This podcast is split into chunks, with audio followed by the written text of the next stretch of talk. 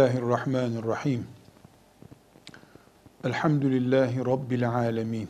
Errahmanirrahim. Maliki yevmiddin. İyyâke na'budu ve iyyâke nesta'in. İhdina sıratal müstakim. Sıratal lezîne en'amte aleyhim gayril mağzûbi aleyhim veleddallin. Allahümme salli ala Muhammedin ve ala ali Muhammed. كما صليت على ابراهيم وعلى ال ابراهيم انك حميد مجيد اللهم بارك على محمد وعلى ال محمد كما باركت على ابراهيم وعلى ال ابراهيم انك حميد مجيد Allah'ın lütfu ve inayeti ile Kur'an-ı Kerim'den mümin şahsiyetimizi önümüze koyan, bize renk veren ayetlerin bir anlamda tefsirini, bir anlamda bugün onlardan bizim için çıkarılması gereken dersleri anladığımız toplantılar yapmış olacağız. Bu toplantılarımızdaki maksadımız ders yapmış olmak veya alim olmak bile değildir. Zira insanı Allah'ın huzurunda kurtaracak olan alim olması değildir. Ne kadar amel ettiğimizde çok önemli değildir kulunu Rabbinin huzurunda kurtaracak olan şey ihlas ile yaptığı amellerdir. Bu derslerimizin, meclisimizin, toplantımızın ana gayesi de inşallah bu olacaktır. İhlas ile Rabbimizin bizden istediği şeyleri yapmayı öğrenmek. Kur'an'ın öldükten sonra mezarda, sıratta şefaatimiz olmasından önce yaşarken şefaatini hissetmek ve yürüyen Kur'anlar olabilmektir inşallah maksadımız. Rabbimizin inayetine sığınıyor. Onun lütfu ve rahmetini istirham ediyoruz. Asla bir şey bilme ve bildiğimizi ispat etme iddiasında değiliz. Böyle büyük iddialardan da Allah'a sığınırız. Bu derslerimiz, toplantılarımız inşallah bu ümmetin selefinin başta ashab-ı kiram olmak üzere Allah onlardan razı olsun. Kur'an'dan anladıklarını anlamaya çalışmak olacaktır. Kur'an-ı Kerim'i matematiksel formüllerle anlamak gibi bir gafletin içerisine inşallah düşmeyeceğiz. Bu nedenledir ki Arapça bilmiş olmayı, Kur'an-ı Kerim'in lisanını anlamış olmayı, Kur'an anlamak ve Kur'an tefsir etmek için yeterli bulmadığımızı da burada ikrar etmiş olalım. Kur'an'ı anlamak Arapça bilmekle ilgili değildir. Arapçadan önce Kur'an'ın kendisine indiği Resulullah sallallahu aleyhi ve sellemi anlamak gerekir. Çünkü Kur'an'ı açıklasın diye Allah ona indirmiştir. Onun açıkladığı ve onun açıkladıklarını anlayan ashab-ı kiram bizim önümüzde durmalıdır ki biz Kur'an-ı Kerim'i nefislerimizi ve zevklerimizi tatmin etmek için değil, peşinden gitmek için öğrenmiş olalım. En başta Kur'an hakkında konuşurken Resulullah sallallahu aleyhi ve sellemin ne buyurduğuna bakacağız. Sonra onun biricik ashabının ne anladığına bakacağız. Ondan sonra da bu ümmetin büyükleri olan en başta da Ebu Hanife rahmetullahi aleyh olmak üzere müştehit imamlarımızın ne dediklerine bakacağız. Bugünkü ulemamızın ya da bize yakın dönemi yaşamış insanların Kur'an-ı Kerim hakkında ne dedikleri de şüphesiz çok önemlidir. Ama üzerinden asırlar geçmiş bir bilgi birikimi ile bugün cicili bücülü baskılarla piyasaya sürülmüş kitaplardaki bilgileri de eşit tutamayız. Bu ümmetin en başta ashab-ı kiram, sonra tabi'in ve ondan sonra da mezhep imamlarımız denen büyük imamlarının ne dediklerini onlardan sonra gelen ulemanın da şeyhlerin de tamamına değiştiririz. Bunun altını üstünü çize çize beyan ediyoruz. Asla ve kat'a Ebu Hanife dururken kimsenin ne dediğine bakmayız. Zira Ebu Hanife de zaten ashab-ı kiramın demediğini asla demez. Binaenaleyh biz Ebu Hanife'yi, Malik bin Enes'i, İmam Şafii'yi ve İmam Ahmet bin Hanbel'i andığımız zaman Resulullah sallallahu aleyhi ve sellemin ashabını anlamaya çalıştığımızı söylemiş oluruz. Resulullah anlamakta aleyhissalatu vesselam Kur'an'ı anlamaktır. Kur'an'ı anlayan da Allah'ın maksadını anlamıştır. Şüphesiz ne bugün ne de yarın ki alimler için herhangi bir değer düşüklüğü söz konusu değildir bu sözlerimizde. Ama herkes yerinde ağır olmalıdır. Hiç kimse ashab-ı kiram değildir bu asırda veya yarın ortaya çıkacak ya da bir asır önce ortaya çıkmışlar. Asla ashab-ı kiram değildir. Ve asla üzerinden e, asırlar geçip milyonlarca belki milyarca Müslümanın gönlünde taht kurmuş Ebu Hanife değildir hiç kimse. Herkes haddini bilmelidir. Bizim de üzerimizden gün olur da asırlar geçer. Bu sözlerimiz ümmeti Muhammed'in gönlünde değer bulur da bizim sözlerimizden de insanlar bereketli sonuçlar elde etmeye çalışırlarsa Rabbimize bu nimetinden dolayı hamd ederiz. Bizi kütüphanelere ya da arşivlerin bir kenarına atıp anan olmazsa e zaten biz haddimizi biliyorduk deyip Rabbimize sığınırız. Ama Ebu Hanife ve Muhammed bin İdris Eşşafiiler öyle değiller.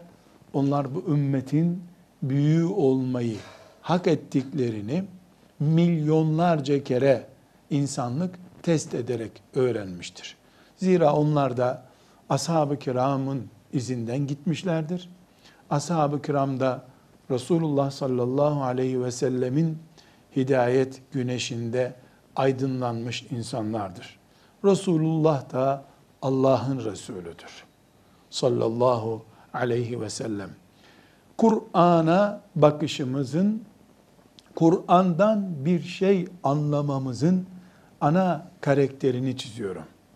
İnşallah bundan sonraki derslerimizin ana perspektifinin, yürüyeceğimiz güzergahın ne olacağının izahını yapmış oluyorum.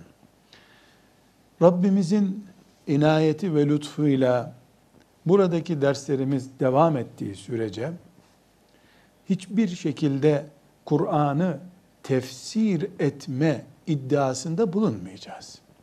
Çünkü Kur'an'ı tefsir etmek esasen Resulullah sallallahu aleyhi ve sellemin hakkıdır.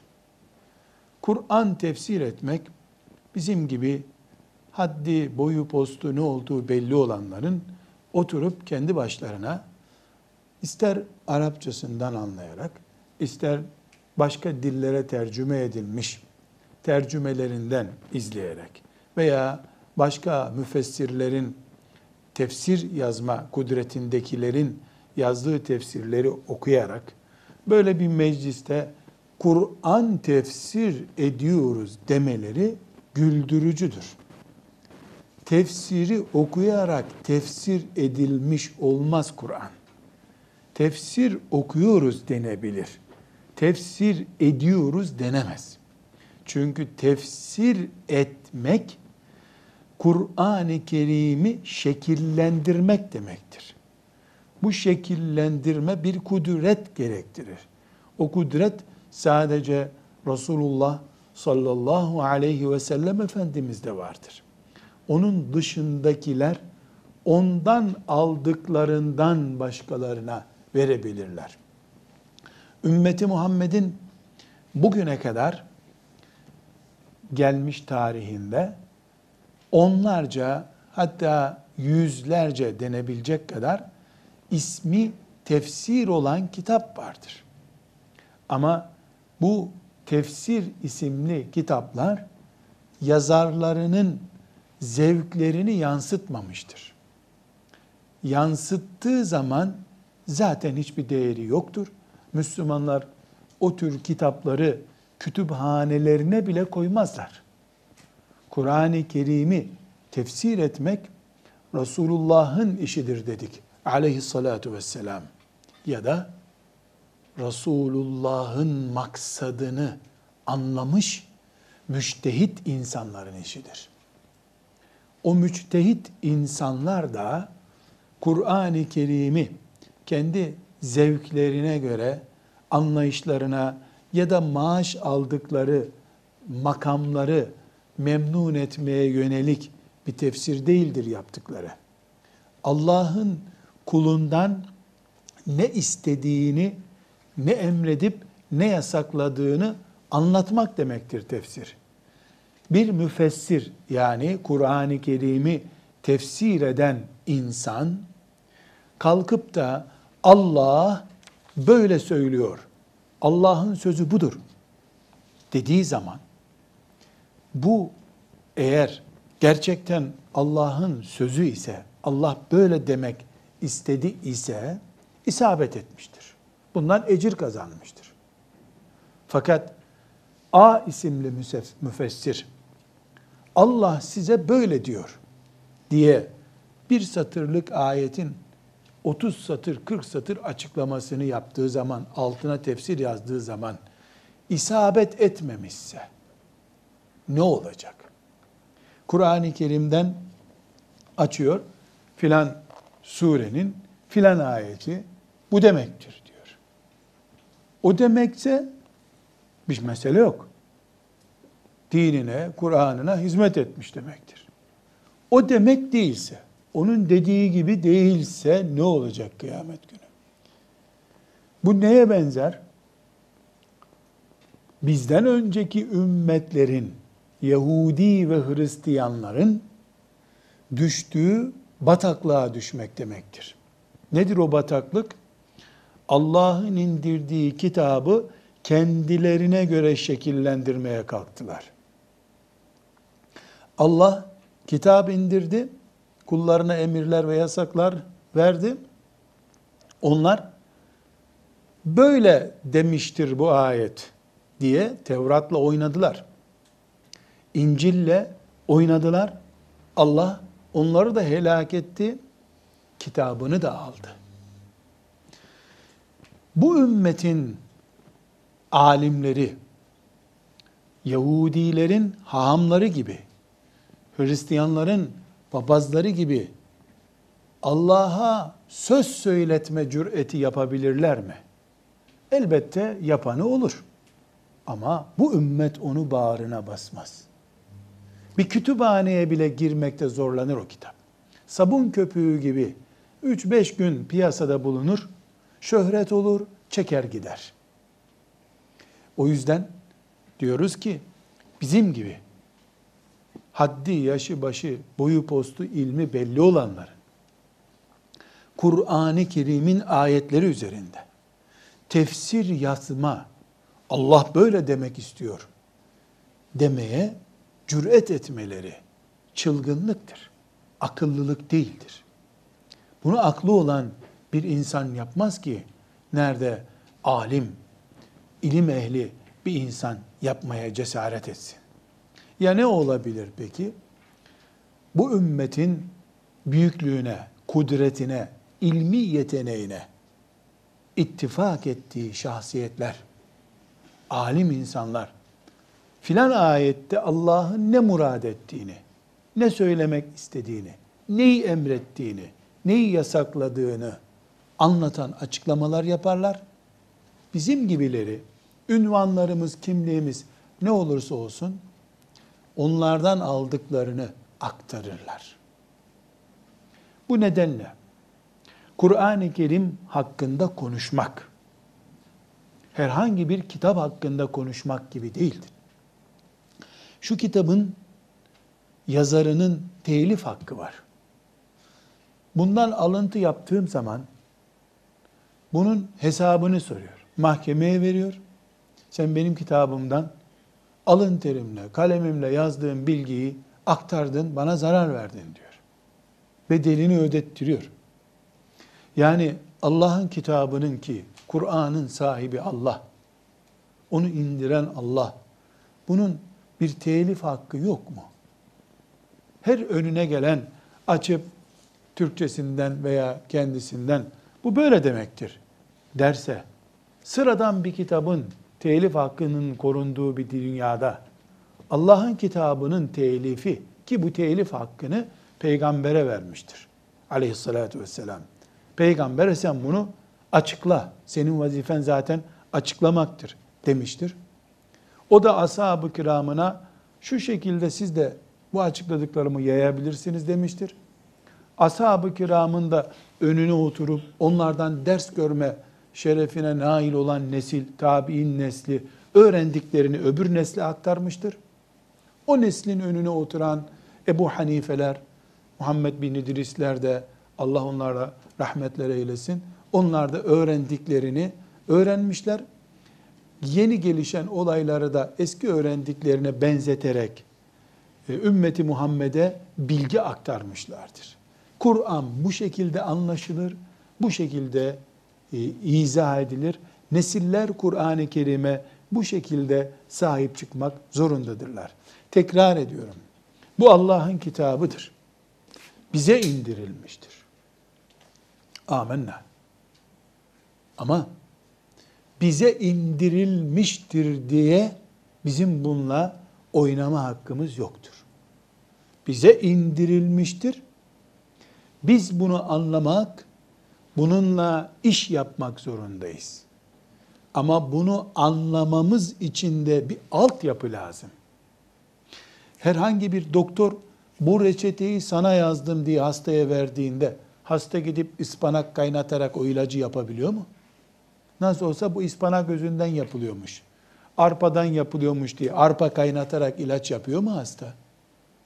Bunun bir kimyagerliği, eczacılık altyapısı oluyor. Kutulanıp sana veriliyor. O ilaç o zaman senin oluyor. Sana doktor ilaç yazıyor ama sen bunu yapabilirsin diye yetki yazmıyor sana. Kullanacağın ilacın adını yazıyor. Kur'an-ı Kerim'i Allah Ahmet'e, Mehmet'e, Fatıma'ya, Ayşe'ye gönderdi. Ama açıp da Ayşe ile Ahmet tamam bundan sonra böyledir bu derse bu ilaçla oynamak olur. Bu sebeple biz müminler olarak Allah'ın kitabını açıp oynamayı, çoluk çocuğun şöyledir böyledir demesini şiddetle reddediyoruz. Kur'an-ı Kerim'i örümcek kaplayacak şekilde bir kenara bırakmayı da on kere şiddetle reddediyoruz. On katı daha şiddetle reddediyoruz. Kur'an-ı Kerim bizim kitabımızdır. Onunla amel edeceğiz ama herkes haddini hududunu bilecek. Herkes ne kadar istifade edeceğini bilecek. Ne kadar bizzat kendisinin onu kullanabileceğine e, dikkat edecek. Ona göre kullanacak. Her önüne gelen 17. sayfadan aç, 36. sayfadan devam et der gibi böyle bir ansiklopediden bakar gibi Kur'an'a bakmak onu basit görmektir.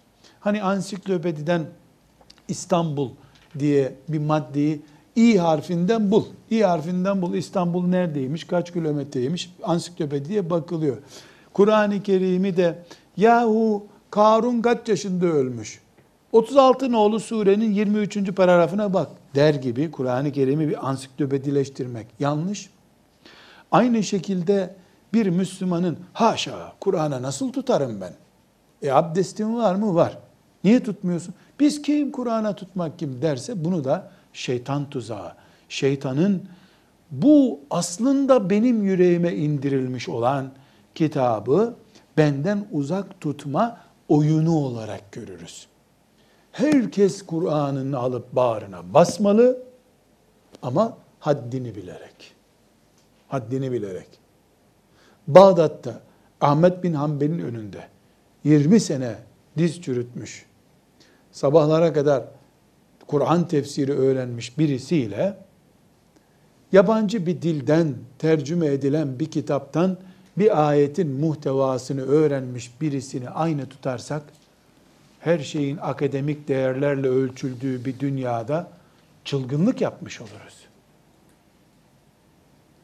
Aynı şekilde 20 sene bir müminin bir kitabı okuması, ders yapmasıyla, mümin bir insanın 20 sene Bağdat'ta ders okumasıyla, oryantalist birinin yani Kur'an'a iman etmeyen birinin velev 30 sene olsun Kur'an'ı araştırmasını da aynı tutmayız. Çünkü bu müminlere inmiş bir kitaptır. Bu müminle konuşur. Mümine anlattığını anlar mümin. Mümin buna feyiz ve bereketle bakar. Mümin olmayanlar 70 senede Kur'an okusalar onlar Kur'an'ın tercümesini çözebilirler. Üç mü diyor, dokuz mu diyor onu anlarlar. Kur'an onların kalbine inmez. Çünkü Kur'an mümin göğüslerin kitabıdır. Tekrar vurguluyorum. Biz ümmeti Muhammediz sallallahu aleyhi ve sellem. Kur'an kitabımızdır. Bu Kur'an bize inmiştir.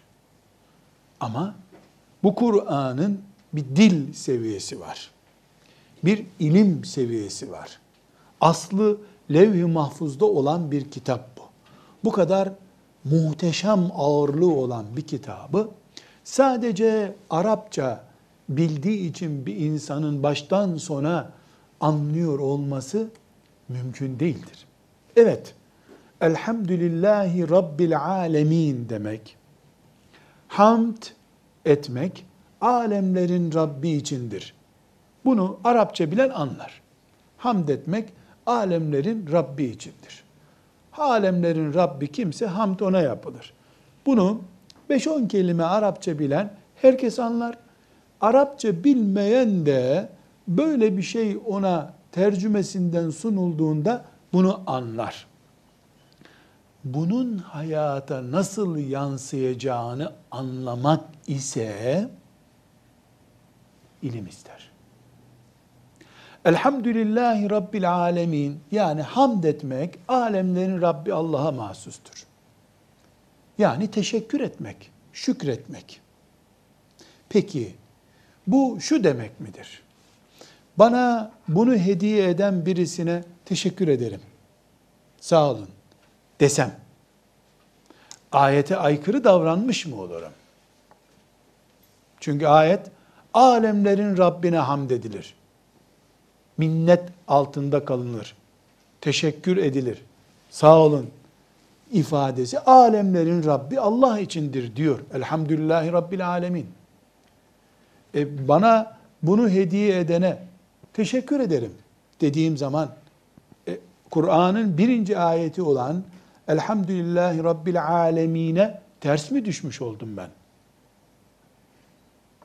Hani Arapça bilen anlardı? Arapça bilmek yetmiyor. Bu ayet acaba size birisi bir gözlük verse de yine siz Allah'a hamd edin, o adama da sana bir şey etmem deyin mi demek istiyor? Bu inceliği nasıl anlayacağım ben? Kur'an'ı tefsir edecek olan Resulullah'a dönerek sallallahu aleyhi ve sellem. O da ne diyor? Size bir iyilik yapana teşekkür edin diyor.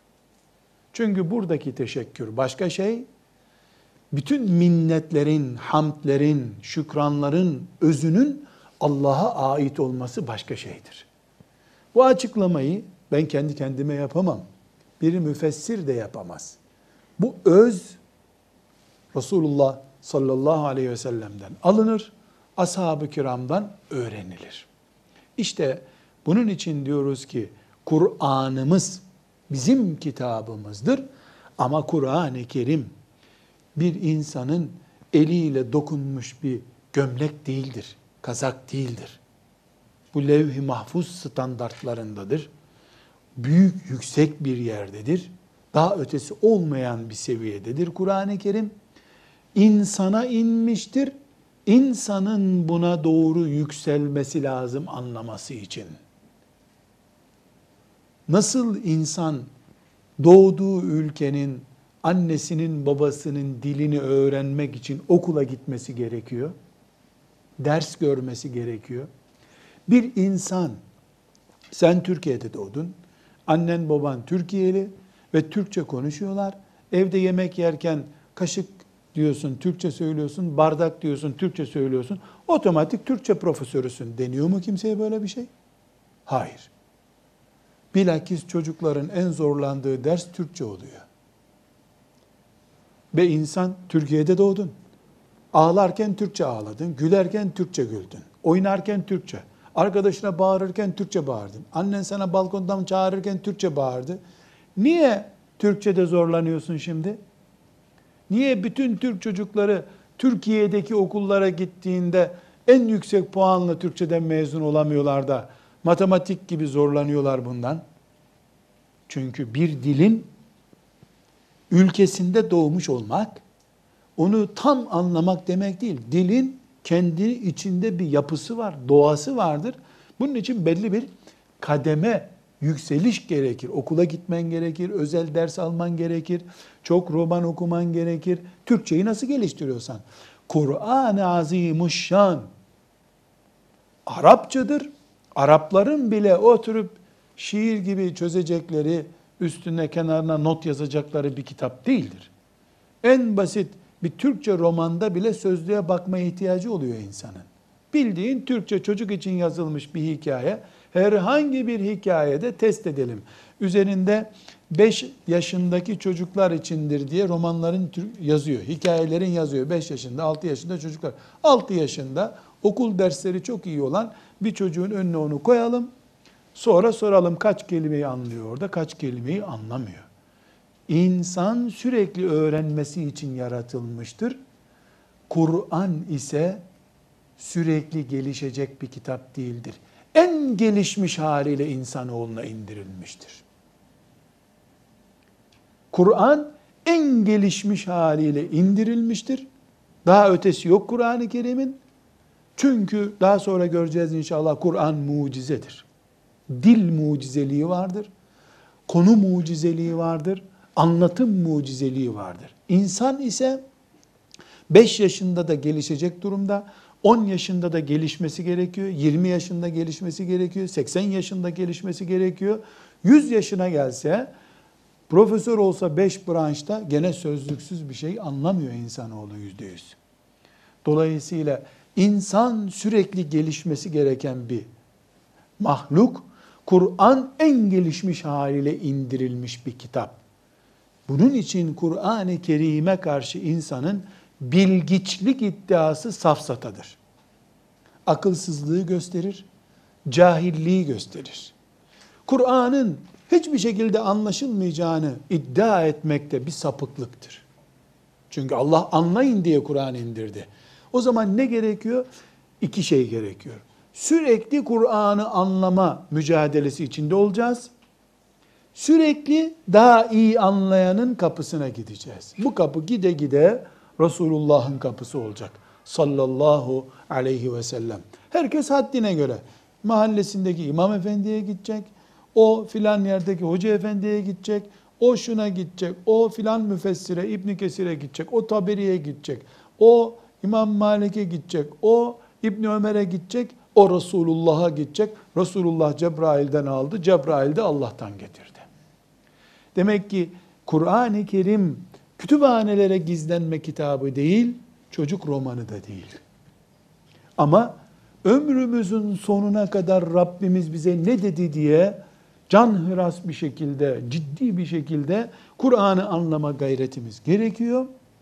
Ve daha anlayan birisinin kapısında olmamız gerekiyor. Bunun için Kur'an'ı tefsir eden müfessir olmak büyük bir iddia.